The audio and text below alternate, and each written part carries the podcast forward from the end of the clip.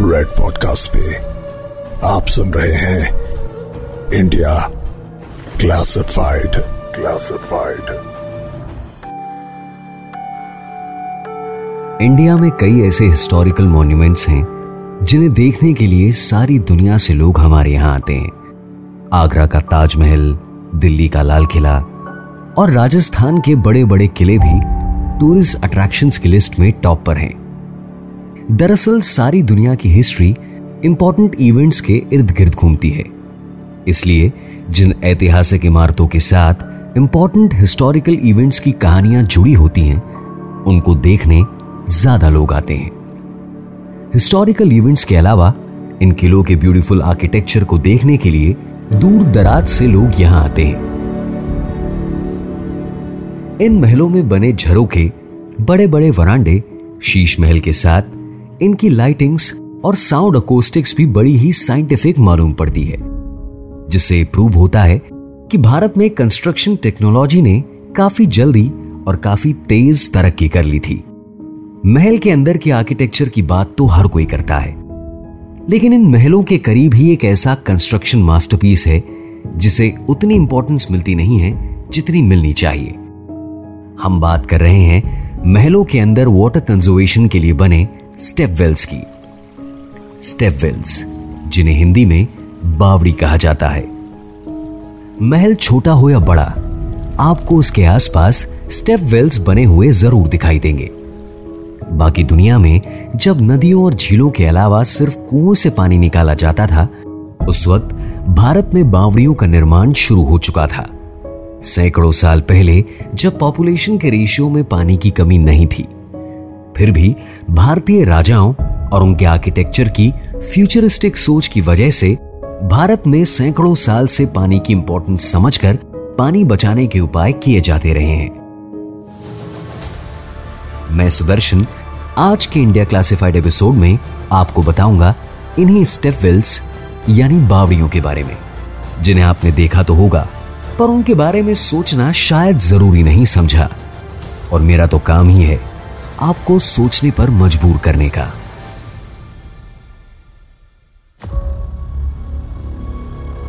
शुरुआत की सभ्यताओं में लोगों ने जब पानी स्टोर करने की तकनीक विकसित नहीं की थी, तब तक वो नदियों के करीब रहने पर मजबूर थे। नदियों के करीब रहने पर बाढ़ में जान का खतरा होता था। लेकिन फिर मटके जैसे बर्तनों का आविष्कार हुआ, जिससे इंसान को नदी से थोड़ा दूर रहने की सुविधा मिली। लेकिन फिर भी इंसान नदी से इतना दूर नहीं रह पाता था कि बाढ़ आने पर जान बचा सके। फिर इंसान ने नहरें बनाई, जो नदी का पानी नदी से थोड़ी दूर बसे उनके घरों तक ले जाती थी। इसके बाद ज़मीन के अंदर पाए जाने वाले पानी की खोज हुई। नेचुरल अकरिंग कुओं की वजह से इंसान की बढ़ती जनसंख्या को नदियों से दूर रहने में सुविधा हुई। दूर रहने से बाढ़ की वजह से जान का खतरा ना के बराबर हो गया। कहते हैं ना necessity is the mother of invention इंसान नदी से दूर होता गया तो लोगों ने बारिश का पानी स्टोर करने की व्यवस्था भी की। खुदाई करके मैन मेड लेक्स बनवाई जाने लगी। बारिश का पानी स्टोर करने के लिए डेवलप टेक्निक में से ही एक है। भारत में पाई जाने वाली बावड़ियाँ, यानी स्टेपवेल्स हिंदी में बावड़ी कहे जाने वाले इन स्ट्रक्चर्स को इंग्लिश में स्टेप वेल्स क्यों कहा जाता है? वेल well, अगर आपने कोई बावड़ी देखी है तो उसके अंदर सुंदर पैटर्न में बनी सीढ़ियों को तो नोटिस किया ही होगा। इसके अलावा जैसे जैसे आप बावड़ियों की गहराई में जाते हैं वैसे वैसे हर मंजिल के साथ इन बावड़ियों की लेंथ और ब्रेथ कम हो जाती है। ब्रॉड लेवल पर देखने पर आपको एक इन्वर्टेड कॉनिकल शेप दिखाई देता है। जिसका ऊपरी भाग ज़्यादा बड़ा और निचला भाग छोटा दिखता है। बावड़ियों की इन कॉनिकल शेप और त्रिकोणाकार में बनी एक दूसरे से जुड़ी सीढ़ियों की वजह से ही इन्हें स्टेप वेल्स कहा गया है। लेकिन आखिर ये सीढ़ियाँ बनाई क्यों गई? क्या उस वक्त के आर्किटेक्ट्स ने वाटर कंजर्वेशन की कोई इनोवेटिव टेक्निक डेवलप कर ली थी? या फिर ये लोगों की आसानी के लिए बनी थी? इन बावड़ियों में सबसे बड़ा चैलेंज था पानी को साफ़ रखना। अगर साल भर तक पानी को वैसे ही छोड़ दिया जाए तो पानी खराब हो जाएगा। सिर्फ़ रोज़मर्रा के इस्तेमाल के लिए ही नहीं, पीने के लिए भी इन बावड़ियों का पानी इस्तेमाल होता है। तो फिर बावड़ियों में पानी को साफ़ कैसे रखा जाता था? क्योंकि अगर पानी से जुड़ी कोई बीमारी फैली तो उस राज्य के पूरे गाँव की जान खतरे में हो सकती थी। तो फिर ये इंपॉर्टेंट ज़रूरत आर्किटेक्ट्स ने कैसे पूरी की? बताता हूँ, थोड़ा इंतज़ार कीजिए। भारत में बावड़ियों का इतिहास तीसरी शताब्दी से शुरू होता है। राजस्थान के आबानेरी गाँव में बनी चाँद बावड़ी दुनिया की सबसे पुरानी और भारत की सबसे गहरी बावड़ियों में से एक है। इस स्टेपवेल को नाइन्थ सेंचुरी में निकुंभ राजवंश के राजा चंदा ने बनवाया था। इस स्टेपवेल में 3500 सीढ़ियाँ हैं, जो 20 मीटर की गहराई तक पहुँचती है। चाँद बावड़ी के अलावा दिल्ली की अग्रसेन बावड़ी, गुजरात में रानी की बाव, माता भवानी नी वाव, कर्नाटक में पुष्कारिणी और हरियाणा की घोस अली शाह की बावड़ी सबसे प्रसिद्ध है। इनमें से रानी की बाव की कहानी एक रीसेंट कहानी है। बड़ी इंटरेस्टिंग दरअसल, करीबी नदी में आई बाढ़ की वजह से रानी की बाव पूरी तरह पानी में डूब गई थी। ऐसे में पानी कम होने के बाद बावड़ी के हर सरफेस पर ढेर सारी गाद जम गई थी। सरकार ने जब गाद हटाने का काम शुरू किया तो उन्होंने पाया कि मिट्टी के अंदर हिस्टोरिकल स्कल्पचर्स दबे हुए हैं। ये स्कल्पचर्स प्राचीन मंदिरों में बनी सुंदर मूर्तियों जैसे ही सुंदर दिखाई देते हैं। ऑफिसर्स नहीं चाहते थे कि मिट्टी के साथ गलती से कोई इंपॉर्टेंट स्कल्पचर भी फेंक दिया जाए। इसीलिए केयरफुली पूरी बावड़ी को एक्सकेवेट करने में पूरे तीस साल का वक्त लगा। जी, इतना ही नहीं, रानी की बाव को यूनेस्को हेरिटेज साइट भी डिक्लेयर किया गया। गौर करने वाली बात यह है कि सारी बावड़ियाँ भारत के ऐसे रीजन्स में बनाई गई हैं जहाँ से ज़मीन का पानी आज भी मटमैला निकलता है। इसीलिए इन रीजन्स में कुओं और तालाबों की समस्या हल नहीं हो सकती। आज के जमाने में जब हमारे पास वाटर प्यूरिफायर्स और टेक्नोलॉजी अवेलेबल है, हमें साफ़ पानी मिलना मुश्किल नहीं है। लेकिन सैकड़ों साल पहले बिना किसी टेक्नोलॉजी के, इन बावड़ियों के स्टोर में होने वाले बारिश के पानी को अगले साल की बारिश तक साफ़ रखना ज़रूरी था। साफ़ पानी की ज़रूरत के लिए ही आर्किटेक्ट्स ने बावड़ी को चारों तरफ़ से इंसुलेट किया, ताकि बाहरी मिट्टी और गंदगी पानी में मिक्स ना हो। इंसुलेशन के लिए आर्किटेक्ट्स ने बावड़ियों को नीचे तक पत्थरों की दीवारों से पैक किया। इसके अलावा, हिस्टोरिकल रिकॉर्ड्स में फिट करी जैसे नेचुरल सब्सटेंसेस यूज़ करके बावड़ियों के पानी को साफ़ करने का सबूत भी मिलता है।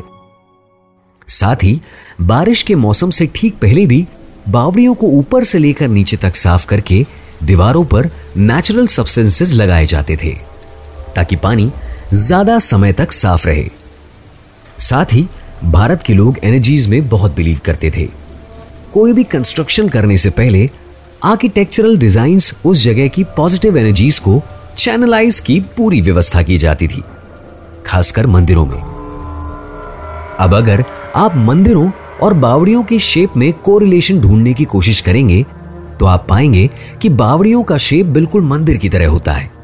लेकिन उल्टा, भारत के प्राचीन मंदिरों के गर्भगृह के शिखर बहुत ही ऊँचे बनाए जाते थे।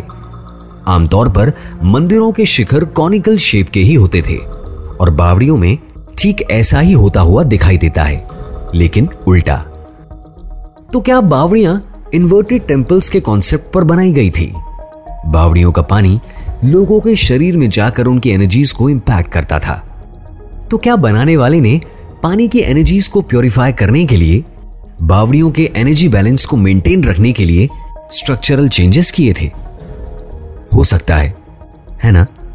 इसके अलावा, पानी साफ़ रखने के लिए दुनिया की सबसे नेचुरल सबसे पुरानी और सबसे कारगर मेथड का इस्तेमाल भी इन बावड़ियों में किया गया है। आप आज भी देख सकते हैं कि नदियाँ अब ज़्यादा पथरीले इलाके से गुजरती है। तब उसका पानी एकदम साफ़ नज़र आता है। नदी की तह में और आसपास पड़े पत्थरों से टकराते हुए बहता पानी साफ़ हो जाता है। ऐसा ही नेचुरल तालाबों में देखा गया है। इसीलिए बावड़ी बनाने वाले लोगों ने भी बावड़ियों के अंदर पत्थरों के अलग अलग स्ट्रक्चर्स बनाकर पानी को साफ़ रखने की व्यवस्था की थी। दिल्ली में स्थित अग्रसेन की बावड़ी और गुजरात की बावड़ियों में महल के झरोके जैसे स्ट्रक्चर्स बने हुए हैं। पानी बढ़ने पर ये स्टोन स्ट्रक्चर्स पानी को साफ़ करने के काम आते थे। और पानी कम होने पर राजा और रानियों के लिए सुकून के कुछ गल बिताने की जगह बन जाते थे। हिस्टोरिकल एक्सपर्ट से बात करने पर यह पता चलता है कि इन बावड़ियों को बनाने में साफ़ पानी की ज़रूरत, लोगों की कन्वीनियंस और स्ट्रॉन्ग स्ट्रक्चरल इंटीग्रिटी का पूरा ध्यान रखा गया है। स्ट्रक्चरल इंटीग्रिटी की बात करते ही मैं आप लोगों की कन्वीनियंस का कॉन्सेप्ट भी समझाता हूँ। तालाब और बावड़ियों में एक बेसिक डिफरेंस है। तालाब सेमी स्पीयर शेप के होते हैं, लेकिन बावड़ियाँ कॉनिकल शेप की। तालाब बड़े होते हैं, क्योंकि उनकी गहराई एकदम से कम नहीं होती। पर बावड़ियों में कम जगह इस्तेमाल करके ज़्यादा पानी स्टोर करने की कैपेसिटी होती है। अब चैलेंज आता है इतना स्टीप और गहरा खड्डा खोदने का। अगर इतना बड़ा गहरा खड्डा खोदा गया है तो उसके आसपास की मिट्टी खिसकने का डर बढ़ जाता था। इसीलिए बड़े बड़े पत्थर एक साथ जोड़ने से मिट्टी का खिसकना अवॉइड किया गया। सिर्फ़ आधे स्ट्रक्चर पर पत्थर लगाने से भी यही परेशानी होती। इसीलिए बावड़ी को पूरी तरह पत्थरों से इंसुलेट किया गया। ऐसे ही सीढ़ियाँ बनाने के पीछे पानी को साफ़ रखने के साथ साथ लोगों की कन्वीनियंस का भी कारण था। दरअसल, बावड़ियों का टॉप चौड़ा और बॉटम एकदम सकरा रखने के पीछे पानी निकालने वाले लोगों का काम आसान बनाने का उद्देश्य था। जब बावड़ियाँ भरी होती थी तो मुहाना बड़ा होने की वजह से ऊपर बहुत सारा पानी होता था और लोगों को नीचे नहीं उतरना पड़ता था। ऐसे ही पानी जैसे जैसे कम होता था, ऊपरी हिस्सा बड़ा होने की वजह से नीचे कम उतरना पड़ता था। इसी वजह से बावड़ियों के कोने कोने पर सीढ़ियाँ बनाई गई थी, ताकि लोगों की पहुँच से कम पानी होने पर भी लोग आसानी से उतरकर पानी भर सकें। भारत में ऐसी कई चीज़ें हैं, जिनसे मिलती जुलती चीज़ें दूसरी सभ्यताओं में भी मिलती हैं। लेकिन बावड़ियों, या स्टेप वेल्स उन चुनिंदा चीज़ों में से एक है, जो सिर्फ़ और सिर्फ़ भारत में ही पाई जाती है। किसी भी दूसरी सभ्यता ने पानी को स्टोर करने का यह तरीका नहीं अपनाया।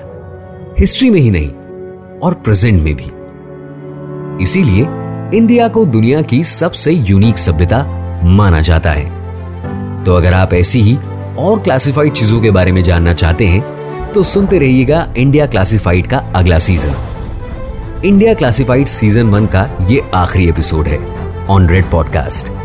आपके धन्यवाद के साथ साथ हमारी पूरी क्रिएटिव टीम आपका धन्यवाद देना चाहती है। मेरी क्रिएटिव टीम है पीयूषा भार्गव, रोहन बापट और सुधीर तिवारी।